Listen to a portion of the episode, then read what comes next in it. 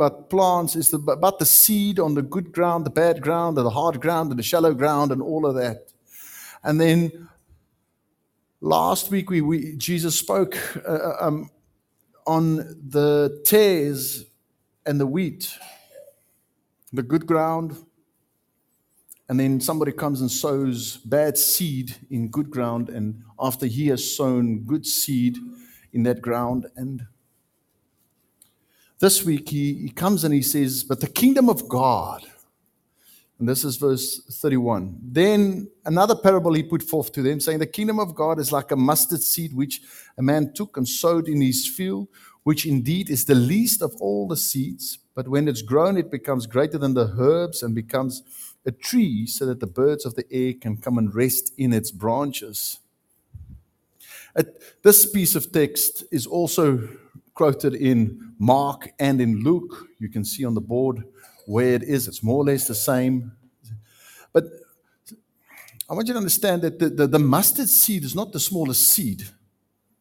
It's not. It's very small, but it's not the smallest seed. So if you go and do research, it is a way of talking. It's an expression back then in the Hebrew. It's, it's, it's, it's, a, it's a smaller seed. And herbs don't grow big normally. They remember small. Yet the word that they use here is a very common word that is a plant that actually shrubs. It's not a tree that grows high. And there is another seed, also mustard seed, also small, that grows high, that causes a big tree. So the scholars are out which one of the two Jesus was talking about. And but what he's trying to say here, and, and, and this is where I believe the Lord is leading me. So let's see what happens from here.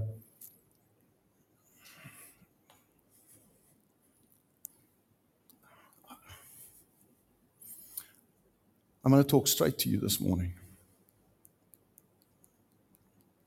While we worship, I saw some people sitting. Some people might be absent-minded. Some people come to church just because coming to church is a good idea.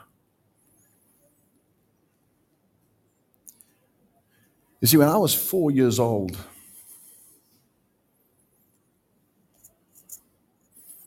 I was forced into a cupboard with a girl. And so stuff happened in there that I think is supposed to happen in the marriage. And that kept on happening in my life. And by nine, I was fully molested. And I don't know why I'm sharing this, because I just feel the Lord laid on my heart. You see, and in between this whole thing, I was about six years old and, and standing, and I want you to know, I didn't go to church. I didn't. I, my family didn't go to church. It wasn't something that my family did. I never knew about this. I never knew about God. I never knew about God's salvation plan. I knew about a violent dad, highly sexualized life. And I was six years old and I remember standing in Sapico on the tea farm, and my father is standing next to me and there's another man there. We're having a braai, and the conversation between the two adults is, what is your children going to become? And my dad turned to me. I was six years old, Reuben. And my dad asked me, what do you want to become? And that out of my mouth, a dominee. I've never been in a church. I've never been in a church. I don't even know what a dominee is. I don't know the gospel. I don't know the Bible. I don't know anything about that. All I know is an abusive father, a violent father, highly sexualized world. Stuff that wasn't supposed to happen to a little boy.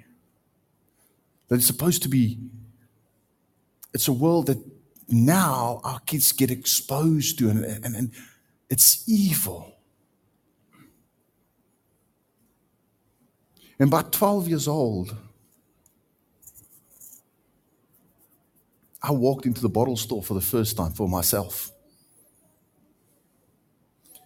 And I think I can remember correct, it was thirty-seven rand fifty cents for a bottle of Red Heart Jamaican Spice.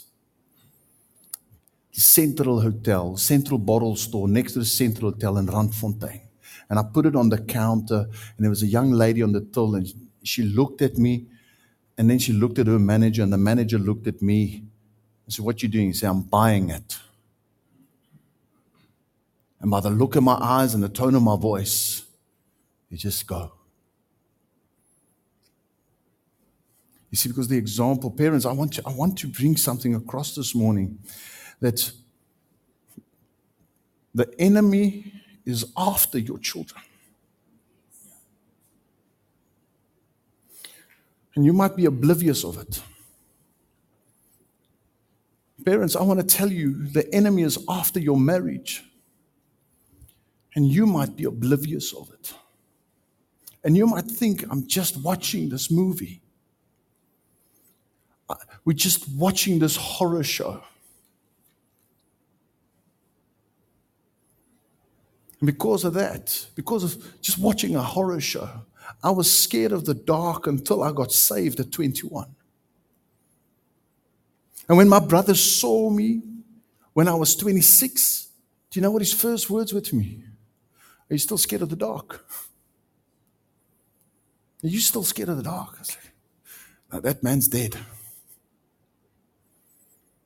You see, and by the age of sixteen, I was smoking. I was smoking marijuana. I was drinking as much as I can lay my hands on. I was carrying on in this highly sexualized world, looking at stuff that I'm not supposed to look at, doing stuff that I'm not supposed to, just movies, just being scallum. You know what scallum? Just being conniving around the corner, see where I can get away with what and where I can score and where I can gain and where what, how can I get this? Being caught for stealing a couple of times at shops.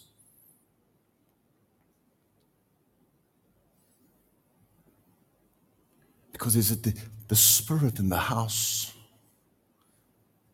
is one that destroys.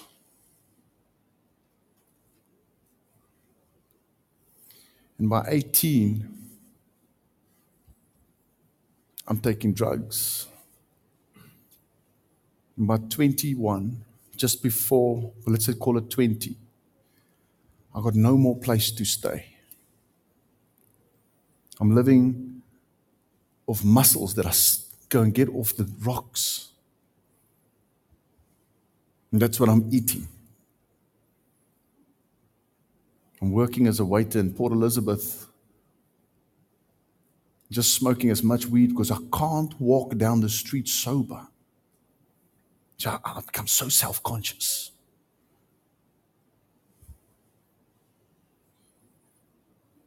But during this time of my growing up, every now and then, the Lord sends somebody on my way.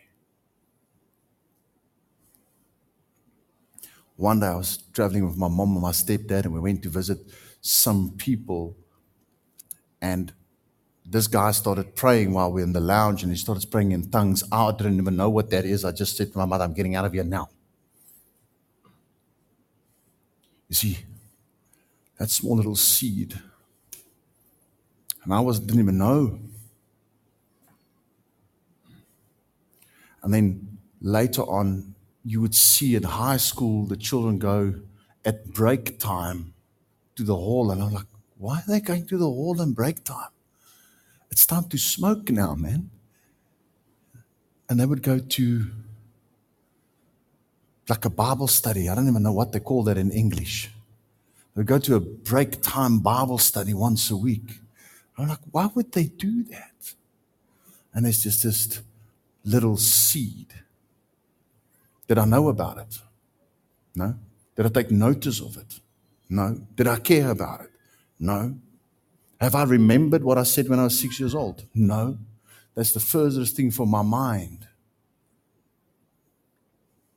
And my matric year, they sent me to school psychologist because I was disruptive in class, and the teachers, eventually it came out, were intimidated by me because I was already this tall, and um, I was prone to violence.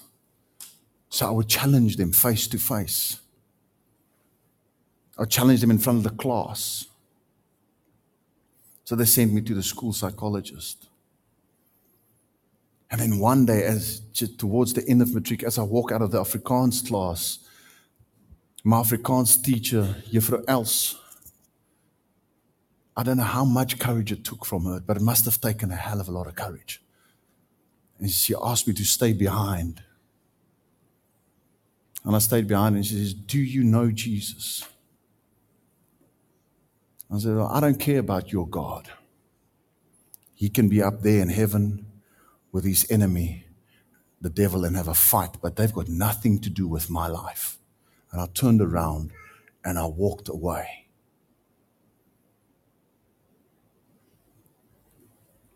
Just a little seed.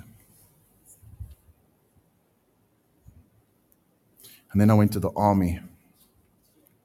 And one evening, coming from the canteen, you know that in the army you get two beers per night. And, and those two beers are sacred to a troop. He will have them two beers. And he's fit. So what happens with a fit guy that has two beers? It goes straight to his head. And leaving after watching a little bit more of the stuff that you ought not to watch. Baywatch. Ted Bundy on death row being interviewed by Doctor James Dobson. And if you know who Ted Bundy is, Ted Bundy is the biggest serial rapist killer that we have known. On death row, Doctor James Dobson asks him, "How do we stop another Ted Bundy of happening?" And he says, "Stop soft pornography. Men's Health, Cosmopolitan, Bay, Baywatch. Stop that. And you will stop the next Ted Bundy." Coming out of there, and there's people in this in the mess, and I stand and look at them, and they're singing and they're worshiping, and I'm like, "What are you doing?" So the one guy came to Massain. That was his surname. In the army, you talk in surnames because you got your surname on your chest. I wish some of you would have your names on your chest. I keep on forgetting them. Massain came to me. And he had me pray a prayer. And I experienced something. I experienced something. And I went to my room, and I felt as dirty as I could ever feel in my whole life. Because all the sin and everything that I've done wrong and all these sexual activities and all of that just on me. And nothing in me changed, but I experienced something, a seed being planted. A seed being planted. Did it stop? Did I change? Nothing. Did it get worse? Yes. It, I went from bad to worse after that. So by the time I was staying in P E, when I left the army, I weighed one hundred kilograms with seven percent body fat. I was seriously playing rugby. I was training like a madman. And in three months, I lost thirty kilograms. And I didn't even notice it. Because the amount of drugs that I was using, just taking more drugs and more drugs and more drugs and more drugs and more drugs. And then I went to, and I resigned from the army within twenty-four hours, just resigned. I'm, I'm finished with this. And I'm living on the beach in P E, not living on the beach, I'm living in a house, but I'm on the beach in P E, working as a waiter, and then that falls through. Get, and then I would go and stay with my father, I end up staying with my dad in Hartbeespoort Dam, And my dad is an alcoholic. And since high school, we've been drinking together. Two, three bottles of brandy a day. Just drinking. Just consuming alcohol. You see, the enemy is after your children. And your lifestyle will, will lead them in a way.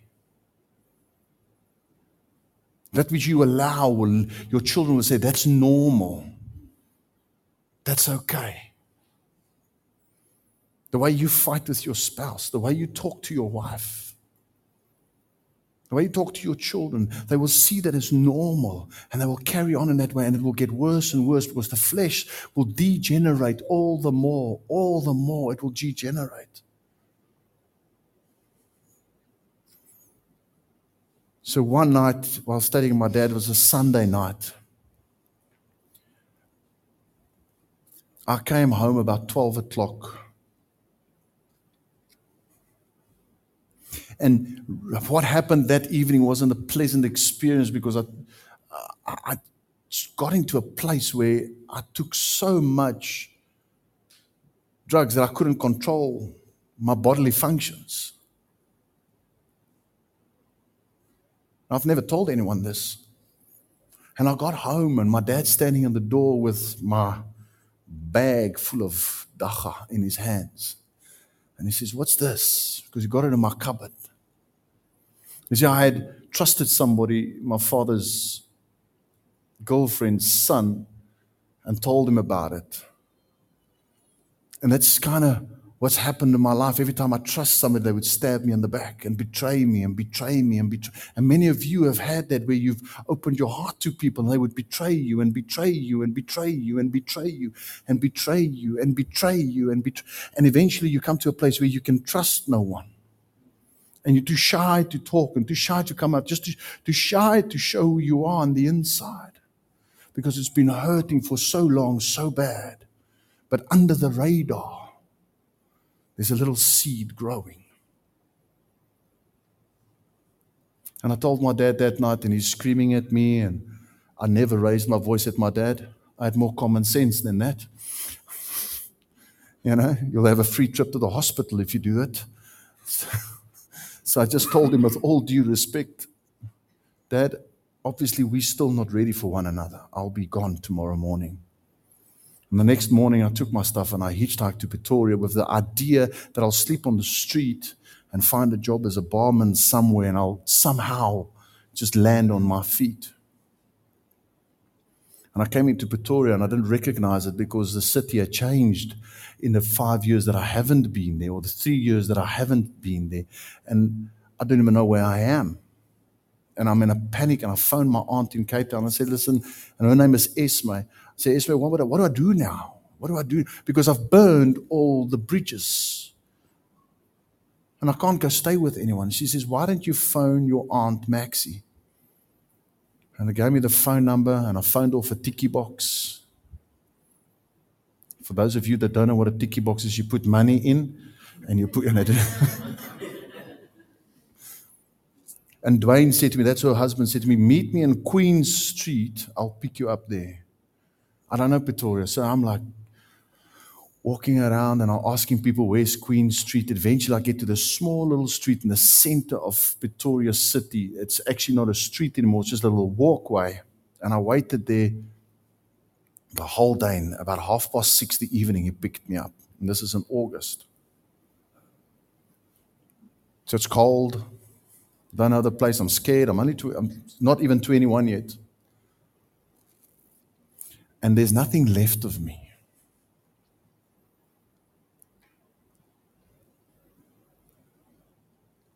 That was the Monday night. That Thursday night, I get saved. That Thursday night, see that seed that was under the radar growing started surfacing. And the Lord used my aunt and he, he gave her so much wisdom. And I know she had to have a lot, a lot of courage because while they were having this cell group and I couldn't enter in there because something in me said you can't go in there. And after the cell group, I went to put the book back that I was reading and I decided that I'm leaving the very next morning because these people are crazy. They're crazy. People standing with their hands in the air worshiping. If you were a bystander, what would you think? They're crazy. If you don't know it, if you've got no clue about what it is, if someone, they said to me, are you coming to cell group? And I said, I don't have any cellulite. I'm not going to no cell group. If you don't know what it is, you don't know, you've got the privilege to see it and ignore it if you want to. Because many people, their children come to church and they see it, but at home they don't see it. And they say there's no truth in it. My dad keeps on talking to my mom that way. There's no truth in what he says. Life, key, because in yeah, we start making equations of what how life happens and what happens in life. Then the pleasures of the flesh will take over and you will pres- pursue that. To go after this pleasure, to satisfy a need and a hunger that you have on the inside. You will do that. And some people it will be sex. Some people it will be drugs. Some pe- people it will be money and status. Having the right house, living in the right place, relating with the right people.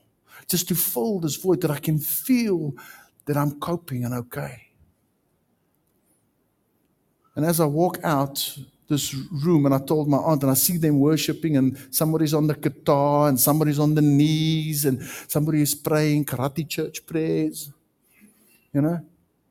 Well, that's what I thought. You know, somebody that prays like that goes to the karate church. Watch out. No? That's the only conclusion my mind could make about these things. And as I was walking back to the room, I said to her, Maxie, I will be gone tomorrow morning because you are crazy. And I'm not staying in this house one second longer. Do you think it took some courage to speak to me then? She said to me, sit down, son. I want to tell you something. And she started explaining my life to me, parts that she did not even know. The Lord just gave her wisdom and gave her a word of knowledge. And she didn't know parts of my life. Just back, unpacking it, unpacking it, unpacking how people disappointed me, how people backstabbed me, how people betrayed me, how those people, mom and dad, you're supposed to make choices for your children. You are supposed to make decisions for them to protect them. That's your job. Your job is to say, no, you won't watch that. No, that will not be your friend. No, you're not going to have this in your school curriculum. You will walk out that class and I will write the principal a letter that this is not the stuff that my kid will be educated in. It is your job. It's your job to protect their innocence. It's your job to say you will not date and you will not have a boyfriend. And this kissy-kissy and all of that, that's hogwash. It is your job to do that. It's your job to raise your man to be a gentleman. Say, listen, son, any man can do to go down that avenue. It takes a real man to keep himself holy and pure. You don't want to sit with the comparisons that I have in my mind. You don't want to sit with that. You don't want to sit with that track record. Because there's only death in there. There's no life there. And Maxie sat me down and she explained. You see, a lot of people believe in God. Very few people believe in his salvation plan. And she explained his salvation plan, that Jesus died because of all that. Son, you see all that sex stuff that you did from the age of four. You see everywhere you opened yourself and couldn't say no to drugs and smoking and where you did stuff that you would never would want to do because that's not who you are. And you are hiding the sensitive guy the whole time. Just putting away, because life is so hard and life hurts so much, and everybody disappoints you and breaks you down and teases you and mocks you and belittles you. You become hard. And because life is unsafe, you put up boundaries and you say, you won't come near me anymore. And no one can get through that. And you start using people to fill your need. You see, I've I've been a bad dad to my son sometimes. I'm sorry to my boys. I've been a husband that used my wife for my needs so that I can feel better about myself. I'm sorry. You see, because life will break you down, but under the radar, the kingdom of God is growing. And I hope this morning that this I can just be an instrument, because I got nothing to give you. I got nothing to give you. The only thing I can give you is Jesus. I am nothing. I grew up in Randfontein. You can go Google Randfontein.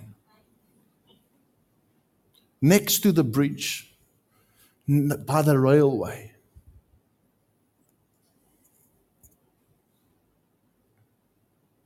I'm from the wrong side of town. I'm the guy that your mom warned you against, that will not be your friend, and you will. That's not your boyfriend, that's not your husband. My wife luckily ignored her mother on that one.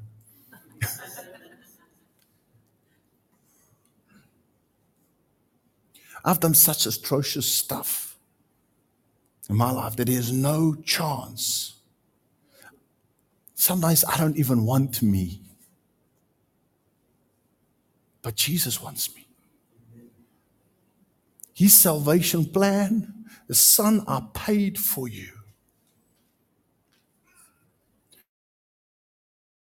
I paid for you. I laid my life down for you. So I don't care this morning what you have done or how long you've been saved. You see, that seed must come to fruition. It must grow. It must come out from underneath the radar and start standing up and say, Lord, I need to advance your kingdom. I need to become a tree where people can find rest and shade. And when, when we have one hundred twenty of those people or forty of those people, this congregation needs to become that place where people can find rest in a safe place, where people realize the only thing I have is Jesus to give. Because some people are paralyzed, and some people have got leprosy, and some people, it's they, they like me just all messed up. And the only one that can heal that is Jesus. Amen. The only one that can do that. The only one that can take your broken heart, because it might have been shattered. Because of dreams that are broken, relationships that are broken, marriages that are broken, hopes gone, maybe a bad past. Maybe you're sitting in a place where you don't even know which way to go. Jesus knows what he wants to do with your life. That seed is in there. I know him. If he has taken the time through my life to plant little seeds, he has done the same to you. He won't choose a, a redhead, freckled-faced guy from Randfontein and look o- over you and not say, I like you. He won't do that.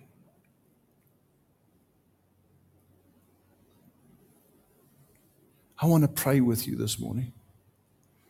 I want the ministry team to come stand in front here, please. The band, please get up.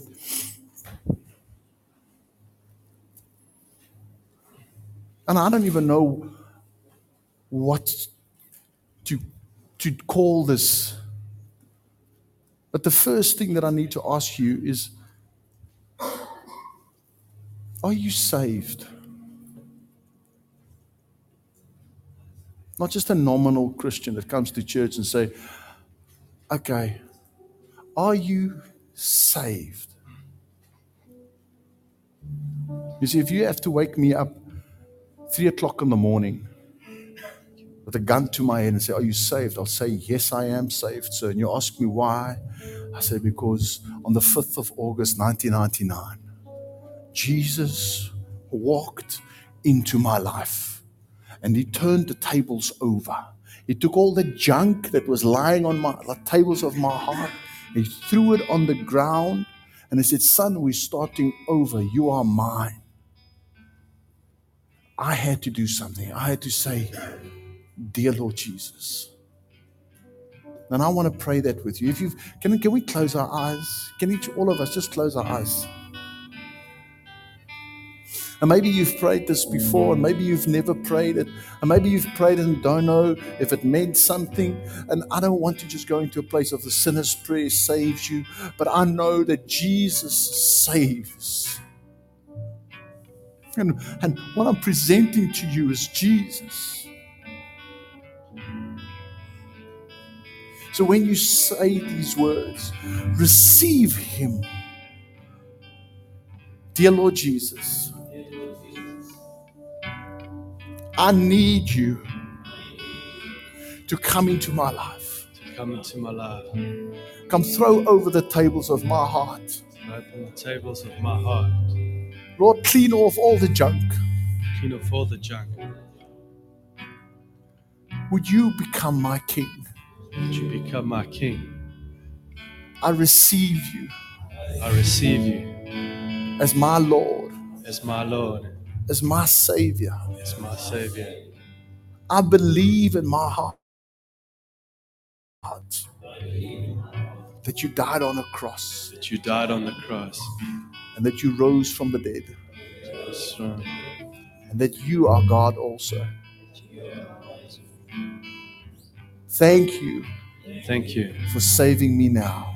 For saving me now. In Jesus' name. Jesus' name. Just keep your eyes closed. I don't want to ask if you prayed that prayer for the first time. I want to ask if there's something moving inside of you that you look at me. If you experience something moving, thank you. If there's a shift in your spirit, thank you. Just look at me.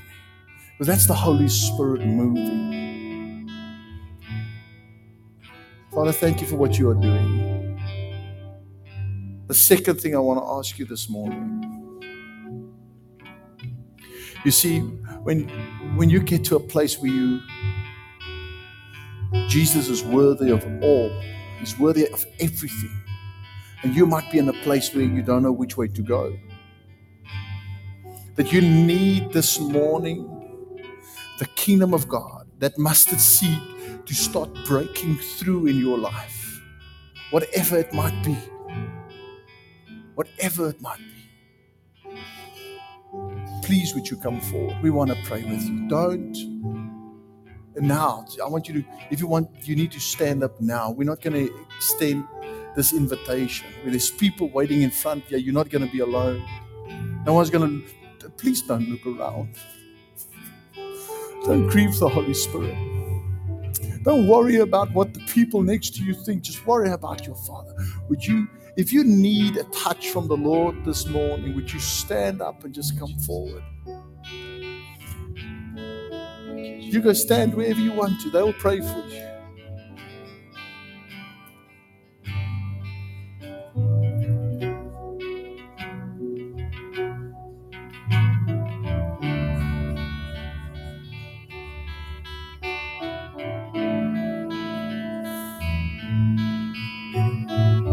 Father, we exalt you. We exalt you, exalt you, exalt you. We exalt you, Lord. Thank you for your presence, Holy Spirit. Some of us are too shy to come out. That's okay for you, Lord. Lord, where they are seated, would you, would you come with your Holy Spirit?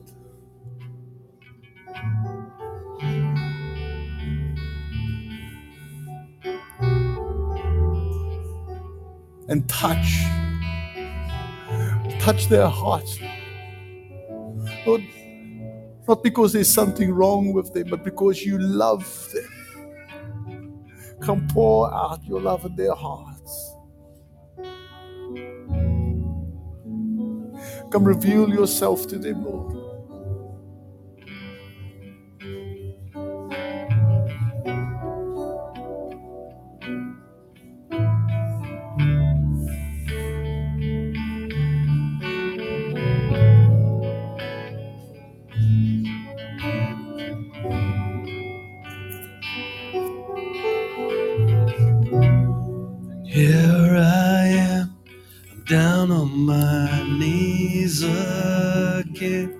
Surrendering all, surrendering all, and find me here, Lord, as you draw me near. I'm desperate for you, Lord, I'm desperate for you.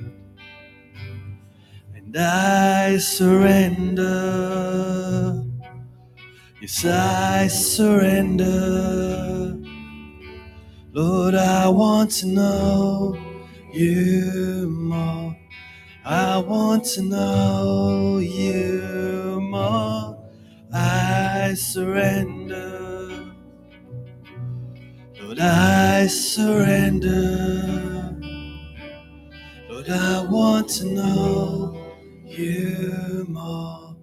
I want to know you more. And drench my soul. Won't you stand mercy with us? And grace. And we worship the Lord together.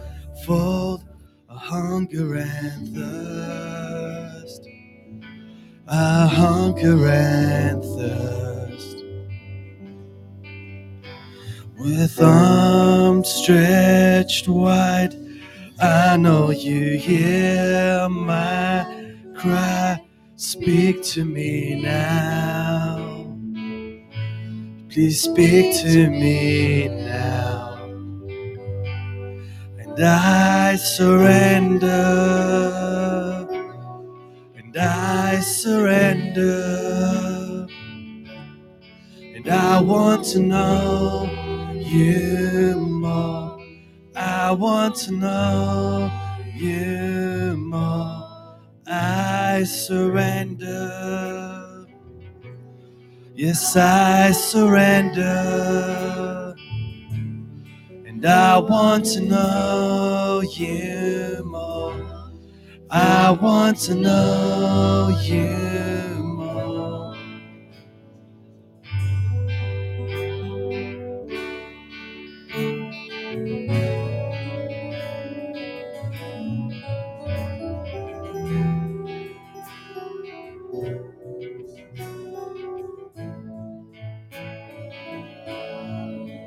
Like a rushing wind, Jesus, breathe within. And Lord, have your way. Lord, have your way in me. Like a mighty storm, stir within my soul. Lord, have your way. Lord, have your way in me. Like a rushing wind, Jesus, breathe within. And Lord, have your way. And Lord, have your way in me. Like a mighty storm, stir within my soul. Lord, have your way. and Lord, have your way in me, and I surrender, and I surrender, and I want to know you more, I want to know you more, and I surrender. And I surrender, Lord, I want to know you more, but I need to know you more. I surrender, oh Lord Jesus, I want to know you more. I want to know you more. I surrender, Lord, I truly surrender, and I want to know you more. Jesus, I need to know you more. I surrender. Yes, I surrender my flesh, Lord, and I want to know you more. I want to know you more. I surrender to a holy, holy Father, and I want to know you more. I want to know you more. I surrender. I surrender.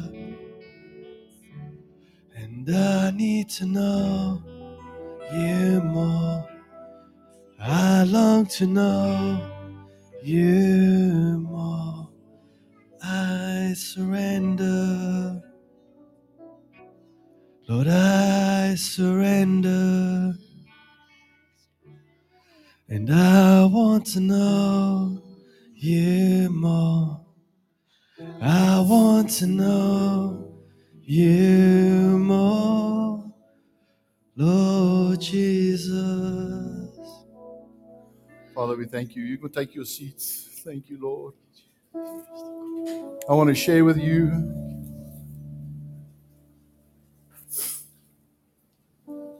If you know me, that I, I'm trying to root my life so badly on Scripture that I need God to talk to me. And those of you that are a little bit closer to me know that I've been searching, searching for the Lord. And about two, three weeks ago, I got this Scripture where I believe the Lord is talking to me. And I've just shared with you. Now he was clothed with filthy garments and was standing before the angel. Then he answered and spoke to those who stood before him, saying, "Take away the filthy garments from him." And to him he said, "See how I have removed your iniquity from you and will clothe you with rich robes." And as long as I can remember, I have been struggling with sexual temptation. And three weeks ago, the Lord shared this, gave me this word. And for three weeks, I've been walking in victory. Because God has taken the bentness. You see, that little tree that was bent that way, he's taken that away. He's cut that away from me. And then I will dress you with rich robes. God wants to do something in your life. Father, in the name of Jesus, I come now. Lord, and I speak over your children. Victory. I don't know what you're struggling with, but I know him who gives victory.